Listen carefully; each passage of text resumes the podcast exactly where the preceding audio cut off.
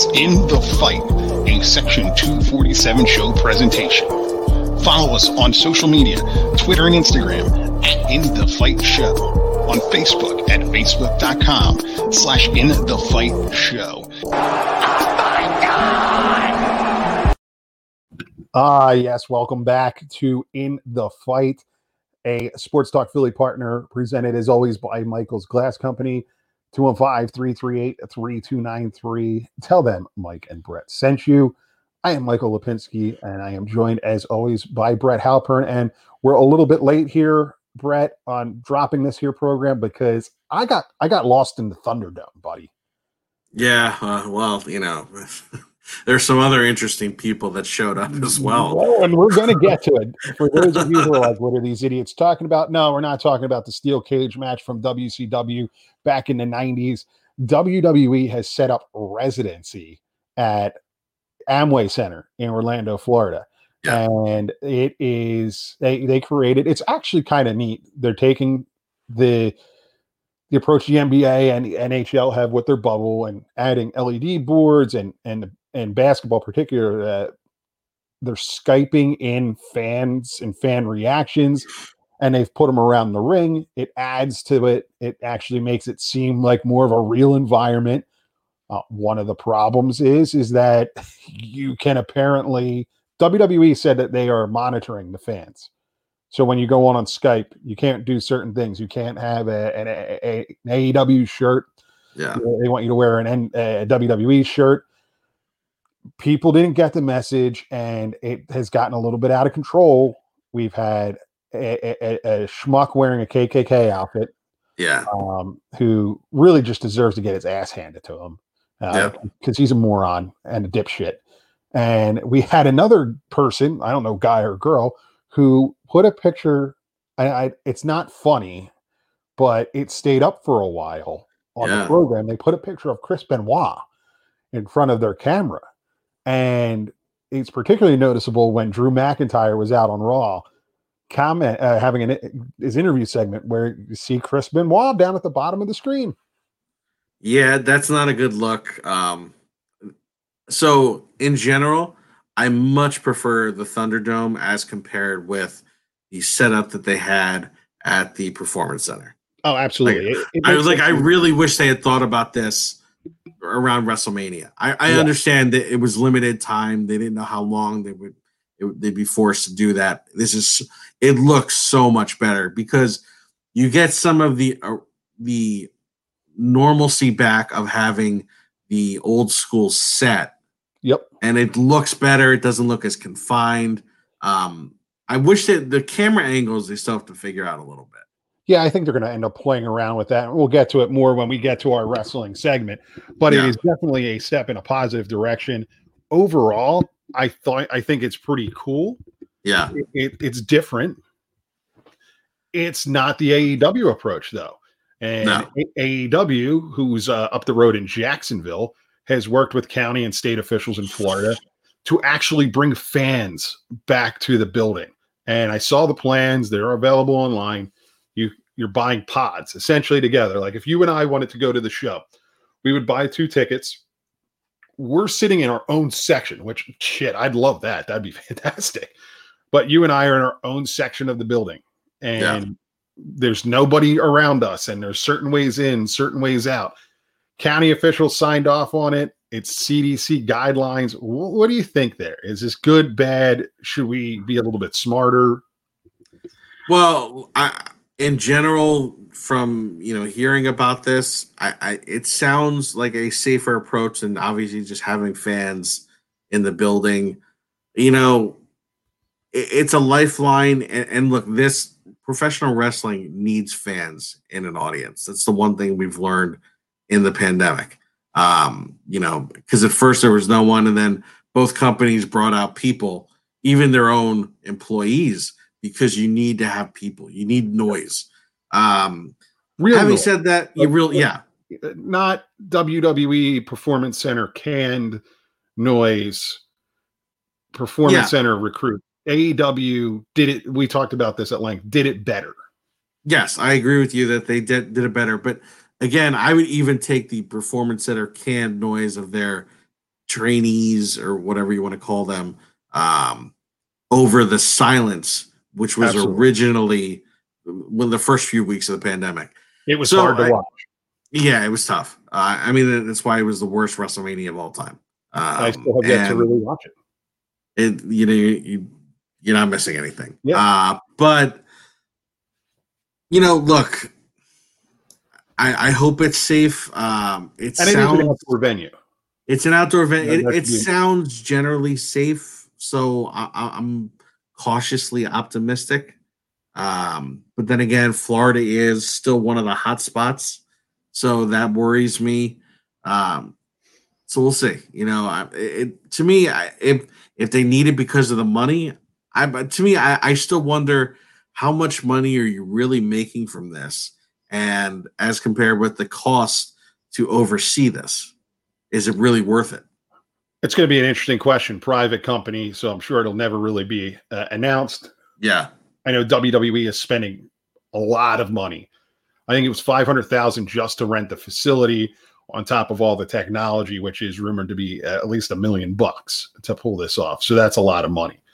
But it's going to be their finances are pretty good right now i mean i are, think i think the last quarter they made more than they ever have because they cut down a lot of overhead yeah, it's their biggest money making quarter of all time. I mean, they cut down on touring. You stop Yeah. touring, there's no expense there. But hey, as it comes to as it relates to COVID, if you don't test, you can't test positive. That's for you know, that's not our take, but that's just uh, one of those things. Let's get to the UFC. Will we? Uh, Edgar Munhoz, Frankie Edgar, victorious over Pedro Munhoz, unanimous decision. Uh, how did you score this thing? You know, I, I had this fight scored for Pedro Munhoz. It was a very close fight. It was. It was first off, it was a great fight. Um, and either guy, I, I had. I did not have a problem with Frankie winning. I, I, obviously I was happy about it. I, did think that Munhoz did enough to win. I had it uh 48-47 for Munhoz. But again, I I was fine with how the scorecards were. Um, either guy earned the right to say they won that fight. we talked about Frankie Edgar and his move down uh, to bantamweight. Does the win change your thought process on him in the division?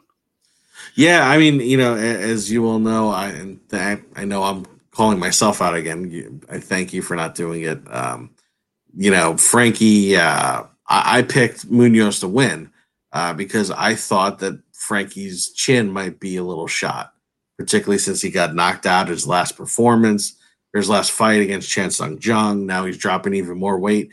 He took some really hard shots against Pedro Munhoz, who many consider to be one of the hardest hitting punchers and hardest hitting strikers in the bantamweight division. And he kept coming. So, you know what? His chin held up. His speed translated well. Uh, it actually his the one thing that I thought he'd have an advantage with, which it didn't seem to be the case, was that he didn't really have a power advantage, even though he was actually kind of the bigger guy. Uh, but you know, I, I think it look if he fights against Aljamain Sterling or Peter Yan, it's gonna be a really tough fight. Yeah. But I think that he he definitely is gonna deserve a shot. So is that what's next for him? Like, wh- where where does he go from here? Well, you know, you could give him Dominick Cruz because it's sort of a legend matchup, It's a good name fight. It's a good name fight. I think it would actually make for a terrible fight. I just I don't think those styles mesh very well. Uh, you could give him. See, one of the problems here is he is a close personal friend and training partner of Marlon Moraes. Mhm. So Marlon Moraes is ranked number two. He's he's fighting Cory Sandhagen coming up in the next few months. If Sandhagen wins, you could give Edgar Sandhagen for a number one contender fight. Mhm. Um, otherwise, I guess you know Frankie did take you know some shots and his legs are a little banged up. Maybe you, you just rest him and whenever Peter Yan and Aljamain Sterling fight, and fortunately it looks like that is going to be the fight, which Sterling absolutely deserves. Maybe you just rest Frankie Edgar and you give him the next fight. You have him fight the winner of Sterling and Yan. Because Moraes already had a shot. and San, you know, and, and he's more of a name than Sandhagen. So Yeah, from yeah, a business standpoint, Of- right, and uh, I would say his name would put asses in the seats, but but we know that that's not necessarily happening at this juncture. But yeah, it buys on clicks on uh, ESPN Plus. Uh, Yeah. So this this card yeah, really went through some. What's the best way? It went through hell, COVID hell, yeah, and it Go- got yeah, completely screwed up. There was a bunch of missed weights. There was positive COVID testing. Yeah. Uh, what was your take on everything? Despite the lack of names, did it entertain you? I'm always enter- I'm always entertained by fights in general. But Yeah. what was your thought on this? Well, look, if you were evaluating this based upon the quality of the the level of fighters fighting, it was not that great. It, it honestly was almost like a glorified contender series uh, card uh, with a with a great main event. Uh, but it, it was entertaining. There were you know there were stoppages. Uh, some local guys won. I know uh, one of the winners, Joe Solecki, uh, was interviewed recently by a friend of the program, beautiful Bob Maloney from My MMA News. Uh, you know, there were some really interesting, a lot of there were some come from behind wins, some guys who uh, who were you know taking shots and then um, you know coming back, and it, it was all it was pretty interesting. I really enjoyed it. Did we see the greatest, biggest upset in UFC history on Saturday night? You know, according to certain um, sports books, statistically, we did. Shana Dobson was anywhere between a minus 800 to a minus 950 against Maria Agapova. And she, Shana Dobson came in at three and four and came in and, and won uh, via uh, submission in the second round. So it was really impressive. You mentioned sports books. We have partnered with Thrive Fantasy in player prop daily fantasy sports. That's NFL, NBA, baseball, PGA, esports like League of Legends. Go on thrivefantasy.com, use code E SEC247, deposit $20 or more, and get a free $20 deposit on top of it. It's pretty cool. They do all the work for you. It- It's playing your everyday fantasy league but with guys that are picked out, you're not looking for oddball dudes that can score you some points. You're looking all top 10 guys. They're Yeah. paying out at least 50K week one of the NFL, and they have paid out over a million dollars since 2018. That's thrivefantasy.com. Download the app, use code E SEC247, tell them Mike and Brett sent you, and have a good time. Let's move on. Let's talk Dana White's contender series. So we got a lot to review here. We got to take a look at a couple weeks. Uh, run it down for us. Run it down for the winners, the contracts, and your thoughts on it. So we uh we have week two. Uh there were actually for week two and week three, there were four contract winners each. Uh interestingly, in uh for week two, there's actually a pair of brothers, uh or- Orion and Louis Kosh- Cosce. Uh both of them were victorious. Both of them uh Orion was considered Orion, who was the younger brother. I, I don't think he was considered as highly touted a prospect, but overcame a really impressive fighter and stopped him four minutes and 42 seconds into round three.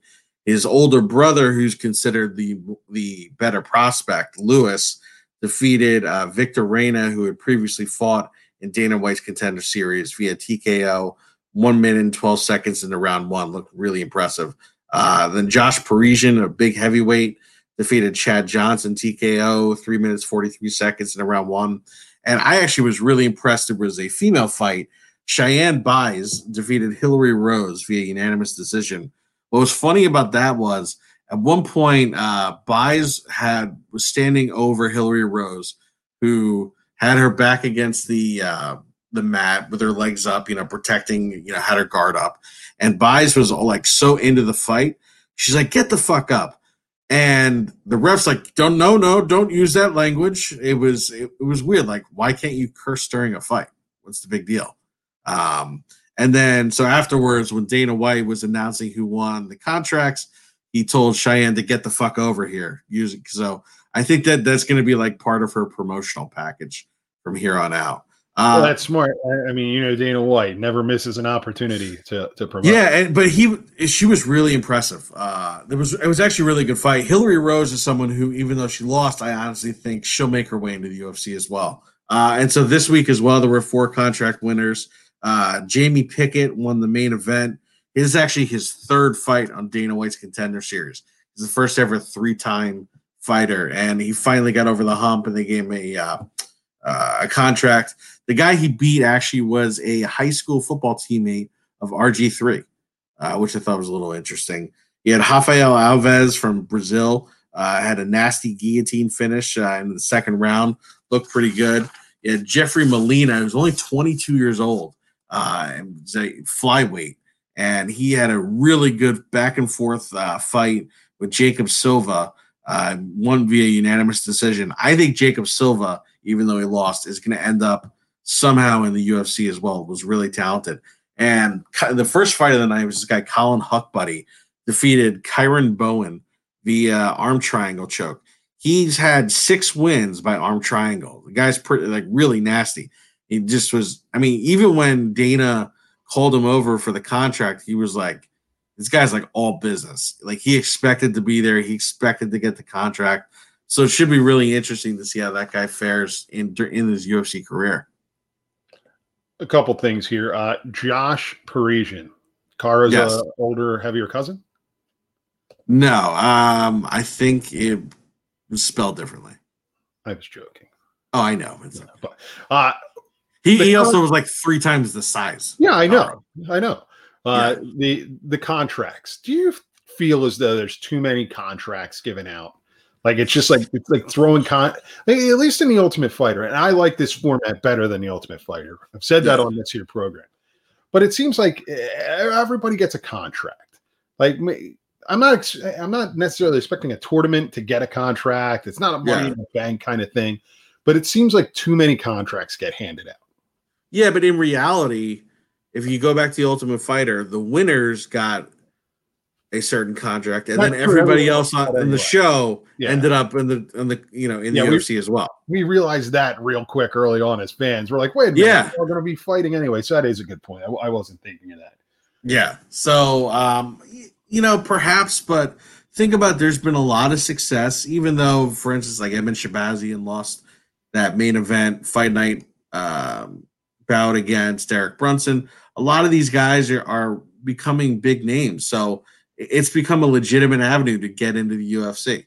So I, I think it's the right amount, and I think it, it's kind of a way for them to sort of replace even.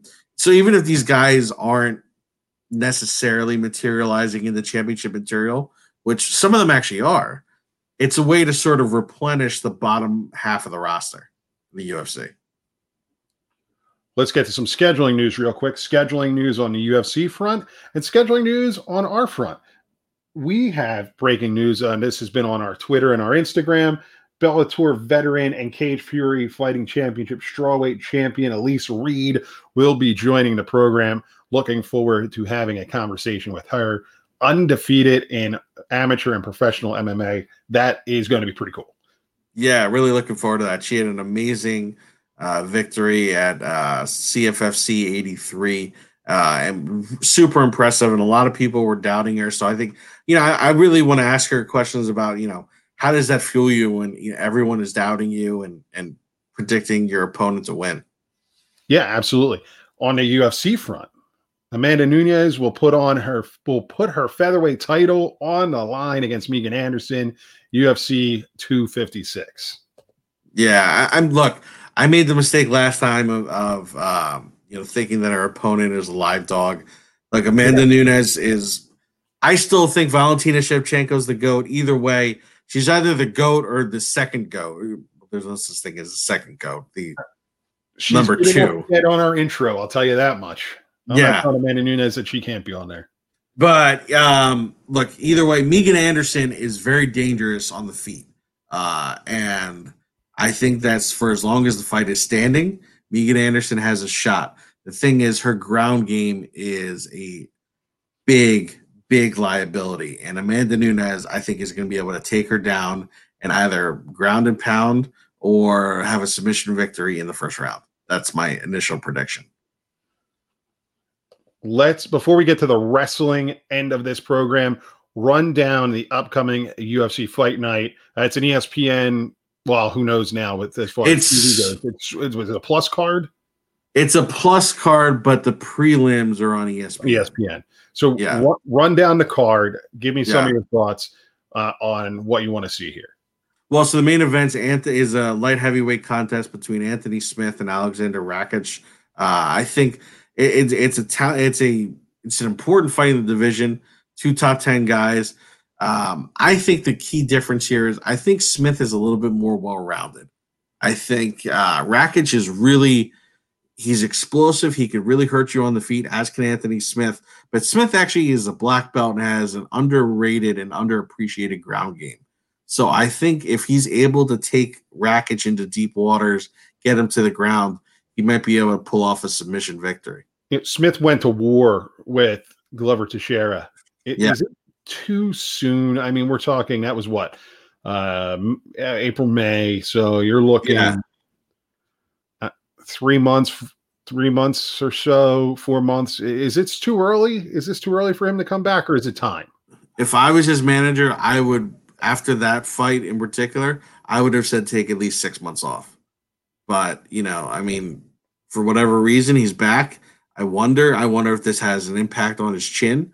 Uh, and Rakic is a guy who can bang and has great kicks. I mean, he knocked Jimmy. He, knocked Jimi Manuwa into retirement with his left foot.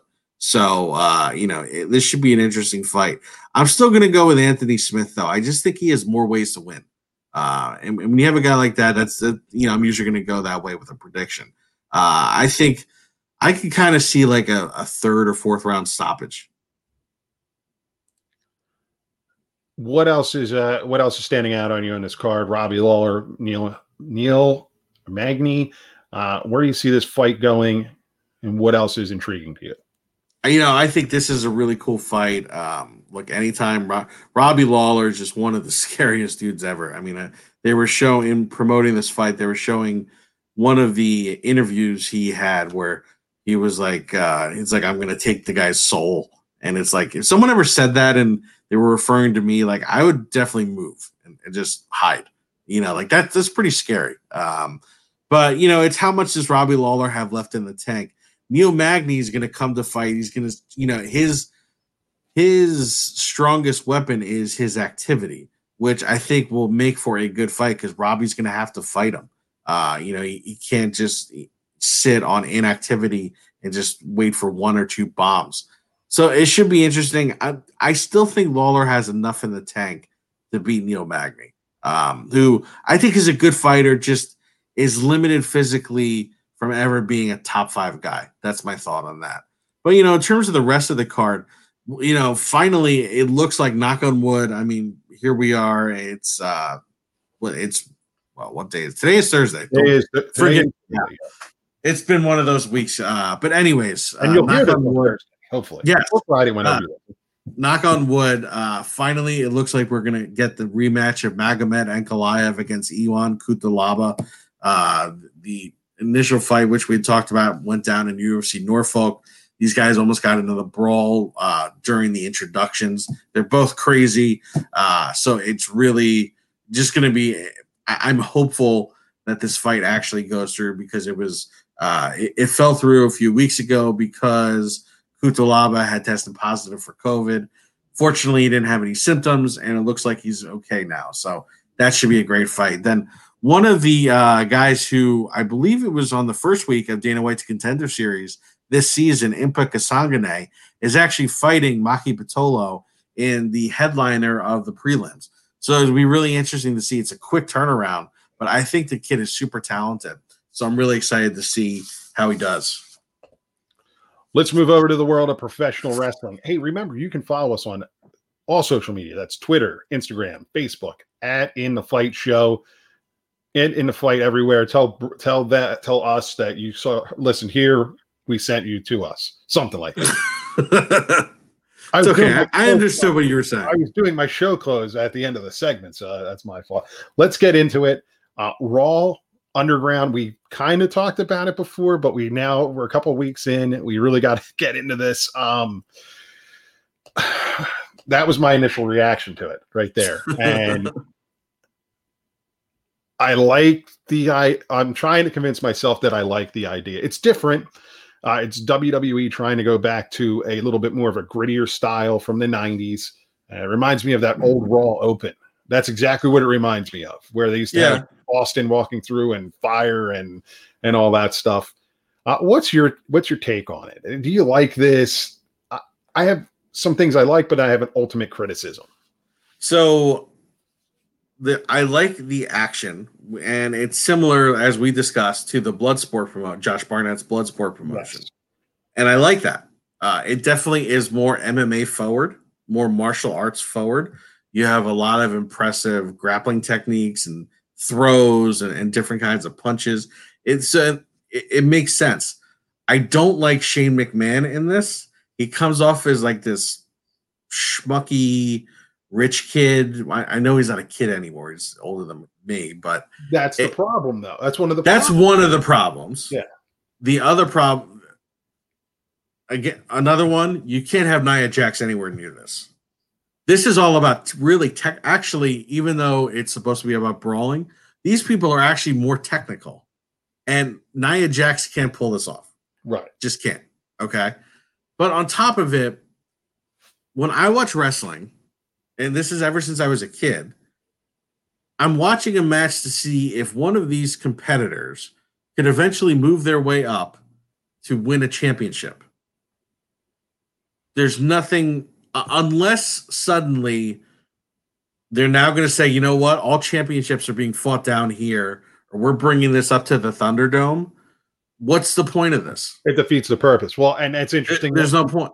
you bring it up that way lance storm said the same thing on twitter and i i, I agree with him he's like what happens here after you go to raw underground and you win and i think he point blank put dolph ziggler. He's like dolph ziggler can win. He's an all-american wrestler in high school.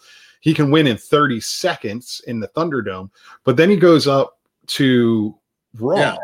and has to compete in a regular professional wrestling match. And it against a similar opponent and it's like well now he's going to have to go 10 minutes. It makes no sense. What what, Yeah. what is this trying to accomplish? There's no end. There's no there's no rhyme there's or no- reason for it yeah. There's no logistical end to this. yeah and apparently the rumor and innuendo is that this past monday night's episode had a ton of footage on the program and vince mcmahon cut it out so i feel like it's already kind of you can see where this is going maybe it's a it could have been a vehicle and some of the people that were on there the, the four horsewomen were were apparently heavily involved if you were looking at this to bring someone on to the main roster fine. Using it as a vehicle to create like a, a- a- someone that is a, a destroyer. They're just going to come in and wreck people. And they do it in, in the underground and then they move their way up. Okay i get it. But it just doesn't make sense. The whole concept doesn't make sense. Yeah, and I mean, again, unless I, I don't mind it if it is a gimmick match, a one like a one-off gimmick match, right Or this could have been a good way, another way. Uh, granted, he's out of the company now. You imagine if you brought in Cain Velasquez yeah wearing a shirt and wearing as a luchador, but coming in that way. Obviously, he has credibility, and guess what? So does Brock Lesnar with this. And maybe this is where you have Brock Lesnar and Bobby Lashley fight finally. Right. right but that would make sense right that would make sense as a one-off. Have Right. a match there, or if one of them has the title, have the title match in that setting. agree with you otherwise, that- it makes no sense. I I agree with you. We talked about the Thunderdome. I love the idea that WWE is apparently going to work on their issues of uh, people being on screen in inappropriate material and inappropriate people. Let's talk NXT takeover. We have new champions, but there's a major but. So we have Damian Priest, new North American champion. Karrion Kross won the NXT World title, but he has Yeah. had to relinquish said belt. So now we're going to have a fatal four way for the title. What was your take of them winning coming out of NXT Takeover? Pre- Um, I so all in all, you know, I think I again the pandemic limits you, uh, and it, I thought the uh, ladder match was decent.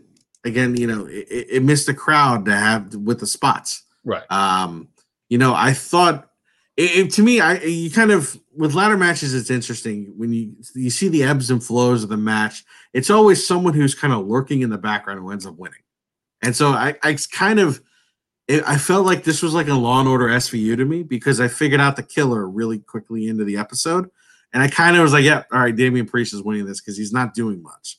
Um, I was okay with it. I you know I think he's decent.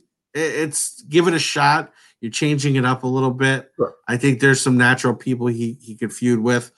Uh the Kross Keith Lee match sucked. Awful. That was awful. And you knew you had an idea that Keith Lee they just didn't mesh well. No, they did not mesh well. Like you look, I, I I complained previously about Dominik Dijakovic that he's kind of like a spot fest as a big guy, and I don't think he actually pulls them off but at least there's some contrast between him and Keith Lee mm-hmm. in, in, those matches that made it decent. This was not good. No, it wasn't. I think Kross is limited. Frankly, I, I agree. I'm not a Killer Kross Karrion Kross fan. We're we're we're aware of that. I think Keith Lee is very very good. I've likened him to Bam Bam Bigelow, and we're gonna yeah. get to we're gonna get to Mr. Keith Lee. But yeah, it wasn't good. So he he Karrion Kross separated shoulder, has l- relinquished the NXT championship. William Regal has announced it will be four former champions in a new gimmick match, a fatal four way Iron Man match. I think my thing is, and it's like individually, each of the competitors I have a great respect respect for and b really like. I'm just growing tired of them. Right. so you're gonna get Balor, you're gonna get Finn Balor, Johnny Gargano, Adam Cole, baby, and Tommaso Ciampa. Yeah. Uh, I like all of them individually. Yeah. And, and, they all, by the way, they all put on great matches with each other. And I bet this is going to be a good match. It's just kind of, we need new blood. Adam Cole put on one my favorite match of the night at Takeover. Well, yeah, I was going to get to that too. Yeah. You know, what, what, where does it go from here? Like someone posted this online. Well, what happens if there's a four way tie in an Iron Man match? Great question. Well, there, I don't think they're going to have one. No, but you could. You, you, every Iron Man match usually goes into overtime, right? So what happens then? Uh, sudden death. I guess so. It, will be interesting. Let's. And it goes about, into like triple threat rules. Yeah, I would. I would guess. I I, I feel like what's going to happen here, and this is just me thinking out loud, is you're going to have some sort of tie. Someone there's not going to be a winner. Then you're going to have two guys that are, are fighting over it, saying they should have won Karrion Kross coming back healthy, triple threat match to put the title back on him. That's well, my it, opinion right now. Yeah, because the other thing I was surprised with, the, to me, when someone says you have a separated shoulder, I'm like, okay, to me, that doesn't seem like an injury that would require the relinquishing of a belt. I, I everything as a right. shoot. Yeah, this is apparently a shoot. There's no, I haven't seen anything saying he was having surgery. I, I Unless know. it's a torn labrum with it. Right, right and they're just not saying that. Right. But a separated shoulder in and of itself, you could be back in in days. You could, yes. I, have played with them. You know, plays, plays. Yeah, yes, plays. Yeah. You know, uh, put a brace on that bastard and let's go. Exactly. Um, let's or, talk- but if it's a grade three, right? I think if it's a grade three, that means automatically that there's been some ligament tear, and if there right. is ligament tear, then yeah. Let's talk about the aforementioned Pat McAfee match with Adam Cole. Really good. And what's even better is they apparently they, I'm clapping. Uh, they called this in the ring. Yeah. Got awesome. I, I don't that's all I can say. I, I mean, McAfee has it. Yeah, man. The guy the dude has a, a like prick as a punter. But yeah, he, West Virginia too. Yeah, this is working for him. okay. So I guess I should take a step back. When I say he has it, I do not mean that he is going to eventually become the face of NXT or that he's going to have a long career. But he has that he he is he is a wrestler. Mm-hmm. I agree with you. He had the timing. He had. I mean, he. I mean, like we we've known him to have a big personality. but the timing of everything he does is so on point. I would say that was the most impressive performance by a, and I will refer to him as a celebrity ever in wrestling. Yeah, I would agree with you wholeheartedly. I mean, kudos to both guys. It's going to be interesting to see what happens. They called it in the ring.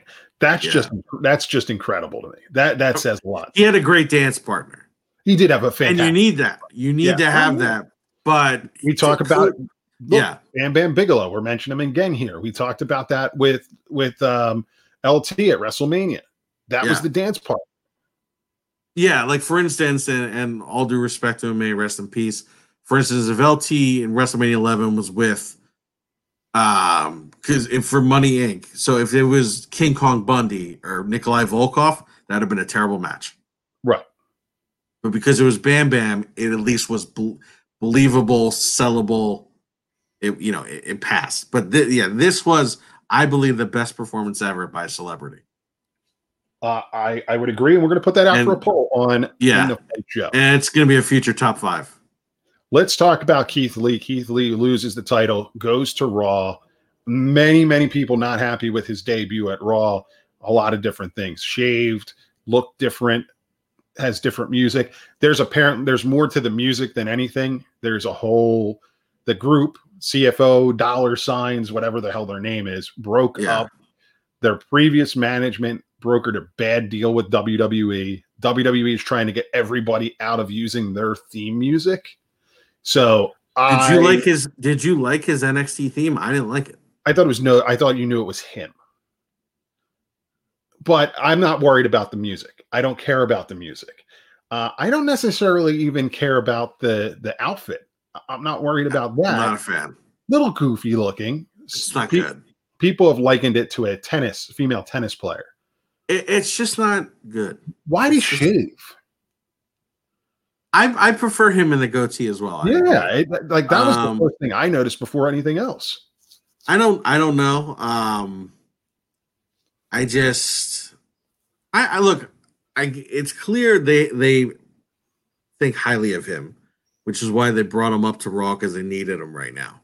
I would have liked to have seen him hold the NXT belt a little longer Agreed. and actually feud with a few other people in Agreed. that promo in promotion show, whatever you want to refer brand.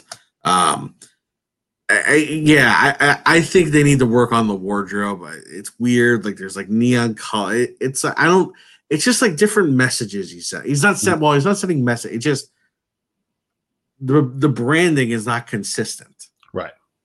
I agree with you. It, it, and this happens all the time when guys go from NXT to Raw, SmackDown. They change who they are. The point of I, I didn't really like the I didn't really like the outfit. Excuse me, uh, in, in NXT either.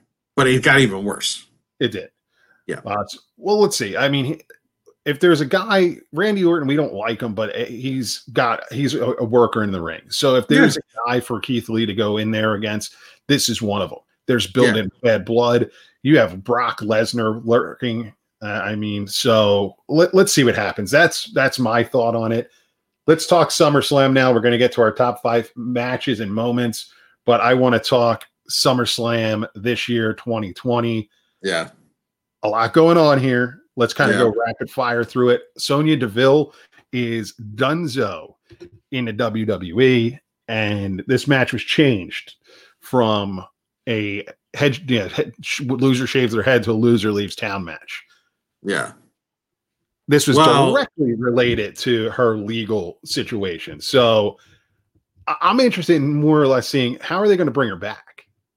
Yeah, because honestly, uh, I was really impressed with her promos leading up to the match, and I think that, I, and we're going to talk about this when we get to the championship matches. They desperately need more. They they desperately need to include more of the female talent Agreed. in the upper in the title picture. Agreed. And you know what? I like her. I really I like do. her. I I think physically she can go. She is I she's I she's pleasing on the eye, which you know obviously is a consideration for them. Uh I, I think that's also holding back someone else. Um and it's I she was really she is a good heel. I, I agree wholeheartedly. And the reason they didn't do the head shaving thing is because she had to she had to be present in court. Yeah. this whole situation, and her lawyer said "I- you can't you can't do it, so they Yeah. changed it. So it's going to be interesting. I, I would like to see where she comes back. And one of the things that pops in my head is she a retribution member, whatever that turns out to be. I don't know what it is. I don't know. I some of the pe- some of the people there don't look good. Like their their punches are bad. It, it, I, I think that's going to be a bust. They're just people for now. They're not any. Yeah. because they yeah. don't know who they're going to put. They're going to put in the group. Yeah. Uh, the other thing that match, by the way, showed is that Mandy Rose is terrible in the ring. Yes, agreed wholeheartedly. But she's Terrible. She's the blonde, which it was why. Uh, look, I'm, just not even whatever. I, look, I'm calling a spade a spade, and if the spade looked like Mandy Rose, she'd get pushed, as you were alluding to. yeah, Uh, let's talk about the ladies again. Asuka goes one for two on the night. I- I honestly thought maybe she'd take both titles, but this is a good move, uh, having her with at least one belt. Now, will they push her? I don't know. So I agree with you. Uh, those three are probably those three and Charlotte Flair are the most talented female wrestlers on the roster right now. Um, then obviously when when if if when Becky ever comes back, she's in that group as well. Um, the thing was, first off, I, I'm really tired of the Sasha and Bayley shtick. Yes. Um, I but here's the thing: I don't I don't like Bayley as a heel. I and I actually have grown tired of Sasha as a heel. I like when Sasha is sort of the the the anti-hero baby face for females. I prefer that. Um, and it's clear this is leading to at some point them re- renewing their rivalry because look, those two just produce magic in the ring. But I feel like that I don't mind a slow build. This has been torturously slow. And we've had to sit through Bayley. I'd rather Bayley be crazy, like a joker, like a female joke. I it was a, I'm not good with those DC. I'm, I've never been a comics person. Is that So- Harley Quinn? Harley Quinn, yeah. Uh, so I I know that that's kind of what they thought Liv Morgan was, and I'm not. But have, why don't you have Bayley be like just with the with the upbeat music but crazy? I would like that as opposed. This character is annoying. It's it's turned the channel annoying to me. It's not. I want to see her get her comeuppance annoying. Nice one. Good one. Yeah, Let's let's move on to a debut. Uh, Dominik Mysterio. yeah, You know, did you see him futzing with the hood? yeah. yeah. I, I was gonna say it runs in the family. It does. Like It Rey was a stupid Mysterio- outfit. Yeah, but I, I was impressed. Yeah, I was impressed, and again, good dance partner, Seth Rollins, yeah, and obviously people people were giving Dominik Mysterio crap on the internet. This is the kid's first match, and clearly he has a lineage, and he's Yeah. going to have a career.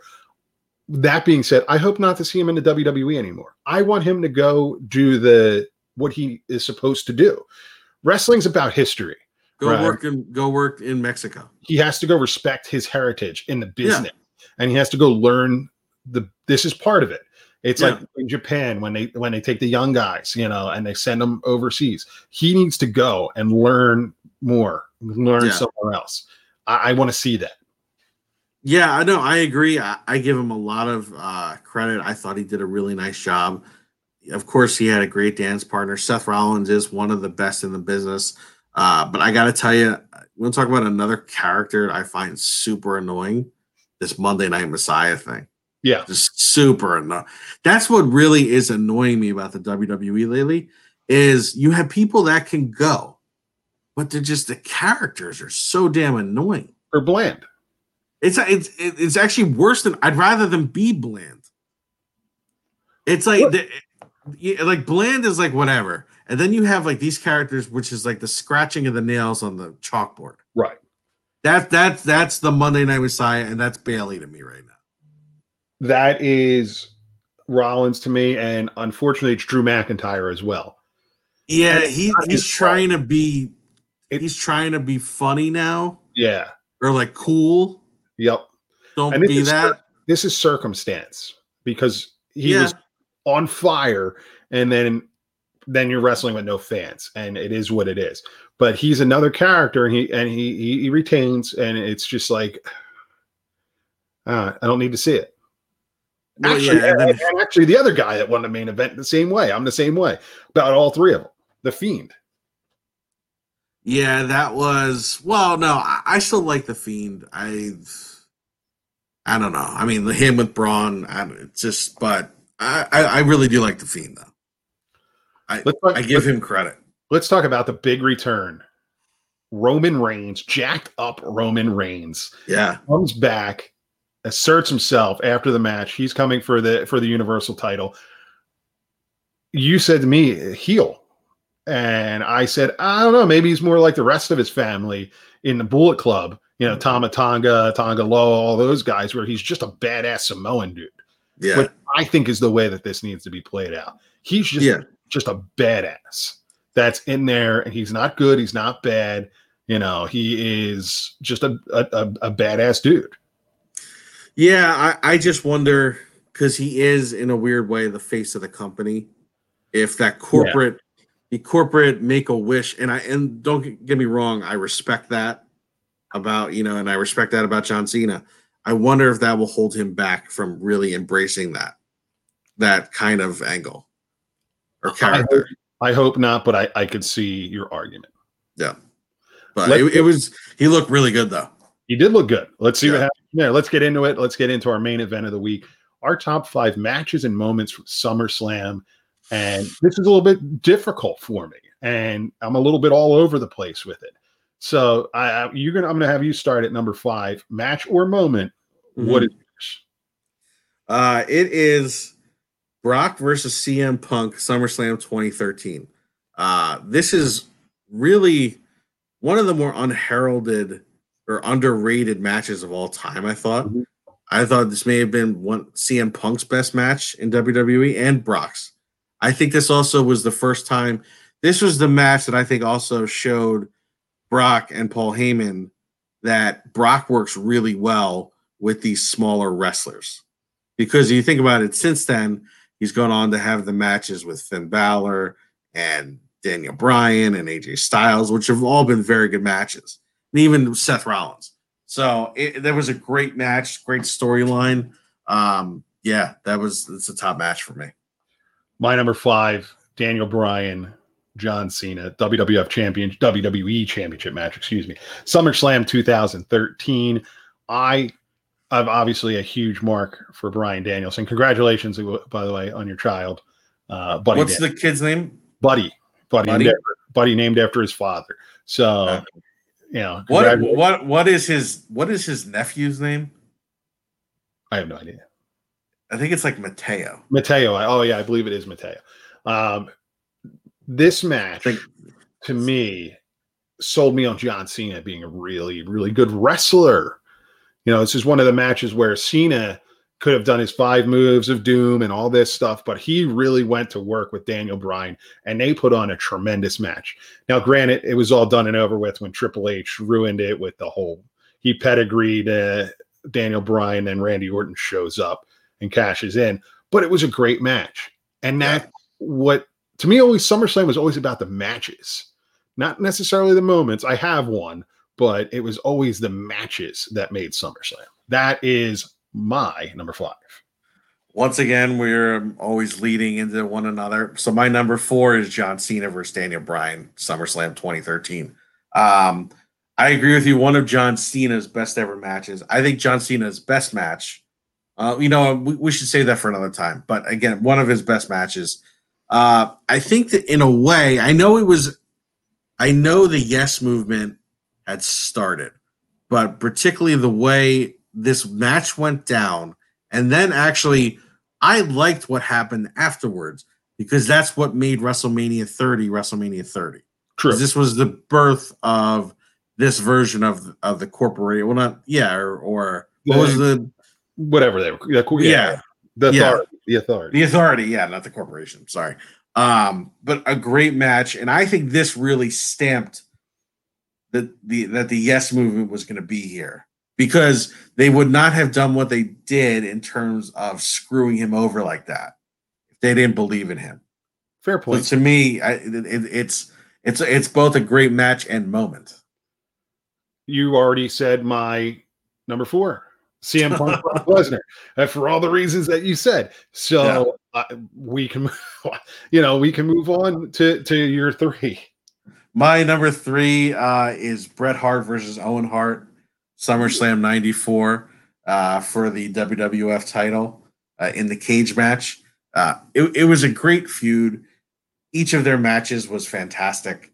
And I mean, these were two guys who look. If you think about WWF cage matches back in the day, with the only way to win being how to escape, Yep. kind of limited in the way you're doing the storytelling, and yet, and as you would expect, these two did a, a fantastic job in how you know to tell that story and the ending of the match with Owen hanging by the foot, stuck, yelling and screaming and ag- not not in, in emotional agony. Yep. Uh, it was great.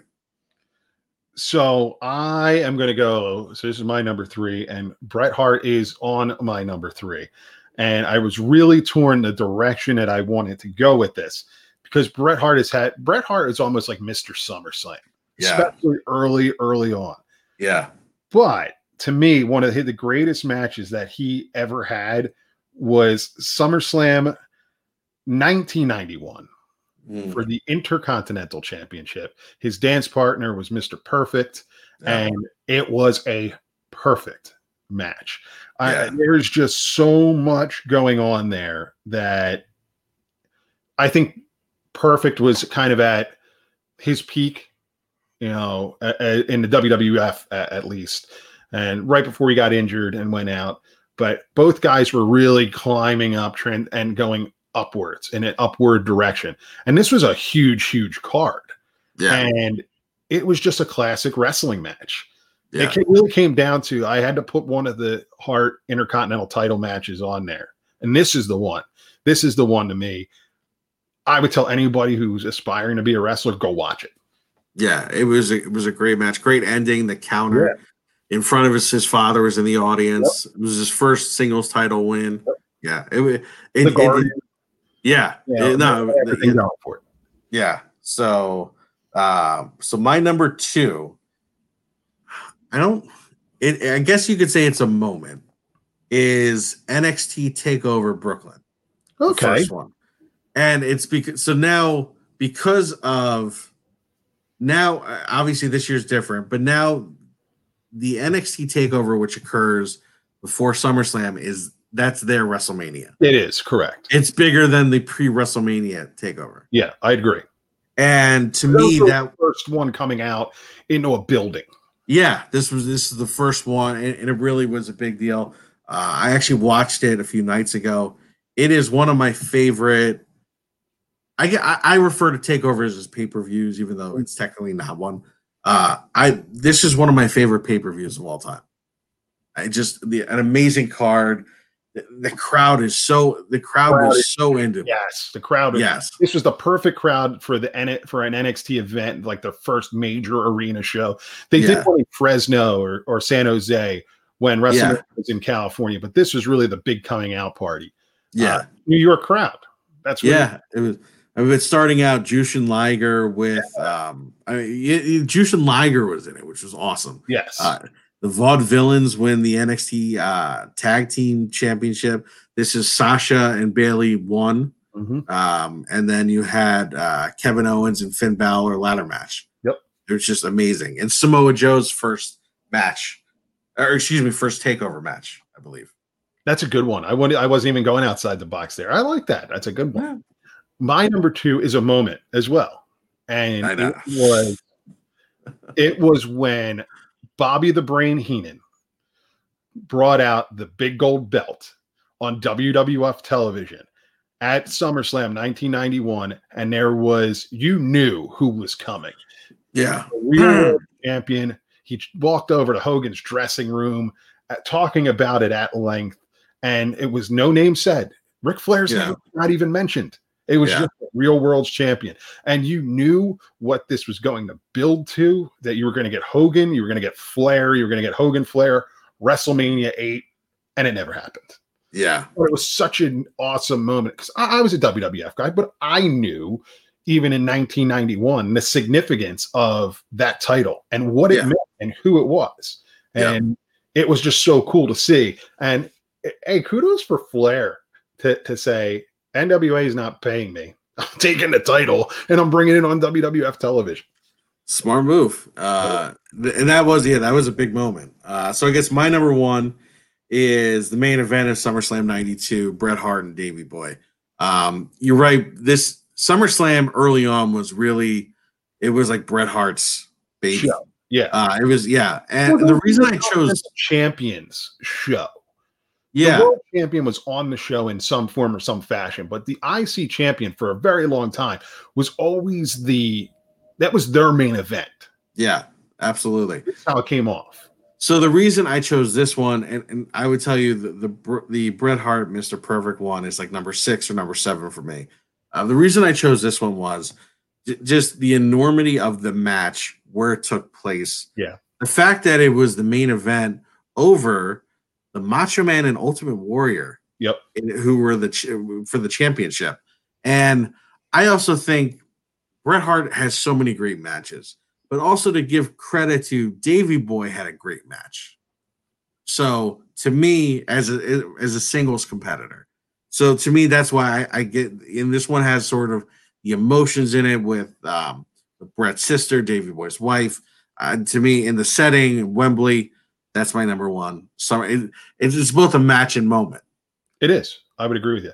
Yeah. SummerSlam 92 could be a whole moment, the whole thing. LOD on the bikes, the whole presentation. It was awesome. It's not my number one, though. Yeah. My number one, we got to take it back to Madison Square Garden again. Summer of 2000. And the Dudley Boyz, Edge and Christian, the Hardy Boyz, triple threat, ladders. It was, it was the Attitude Era. It Yeah. was everything I enjoyed at that point in wrestling. It was you know TLC, it was tables, ladders, chairs. It was the first. It was ECW. It was my guys, you know, and it was just one of these things when you look back on there's oh there's the shot, right? That I don't know if they still use it anymore, but they used it for the longest time of Jeff Hardy doing the swanton bomb off Yeah. the ladder through the table. It was uh, to me, it made all those guys. Oh It yeah, definitely. all It was a groundbreaking match. Yeah, it made all of those teams. That was to me as a fan my greatest SummerSlam moment. And I, and look, I love 92. 92 is awesome. Uh, there's so much more. I, I mean, we can run we can run down some here that anything else that stand out to you that wasn't that we haven't brought up. I thought you were going to talk about the match made in heaven.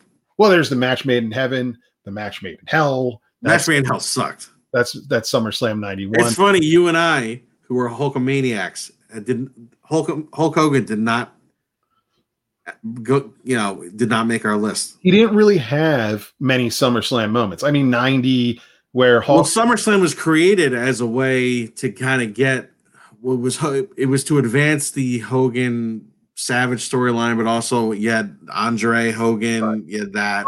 Andre the Giant's last WWF appearance was at, at a SummerSlam, I believe, 93, 92, Yeah. 93. Uh, you know, the, the match made in, in heaven was a great moment, one of the better wrestling weddings. You know, you have a whole hell of a lot. You have uh, Austin, Austin and Owen up in up in New Jersey in the Meadowlands. Isn't um Triple H won his first world championship on a SummerSlam? Yep. You have Rock Triple H for the Intercontinental title in a ladder match. That was 98. You have um, Undertaker Edge in a Hell in a Cell in 2008, which was a, one, probably one of Yeah. the great Hell's, Hell in a Cell matches. Brock's first championship win. Right? Hogan, Hogan, and Shawn Michaels That was a joke to me because what Shawn Michaels did in 2005. I was there. overselling. Uh, yeah, I know you were. I remember. That was, and there was a great match on that card that we can't ever speak about ever again. Yeah, that's right. Dominik involving Dominik Mysterio.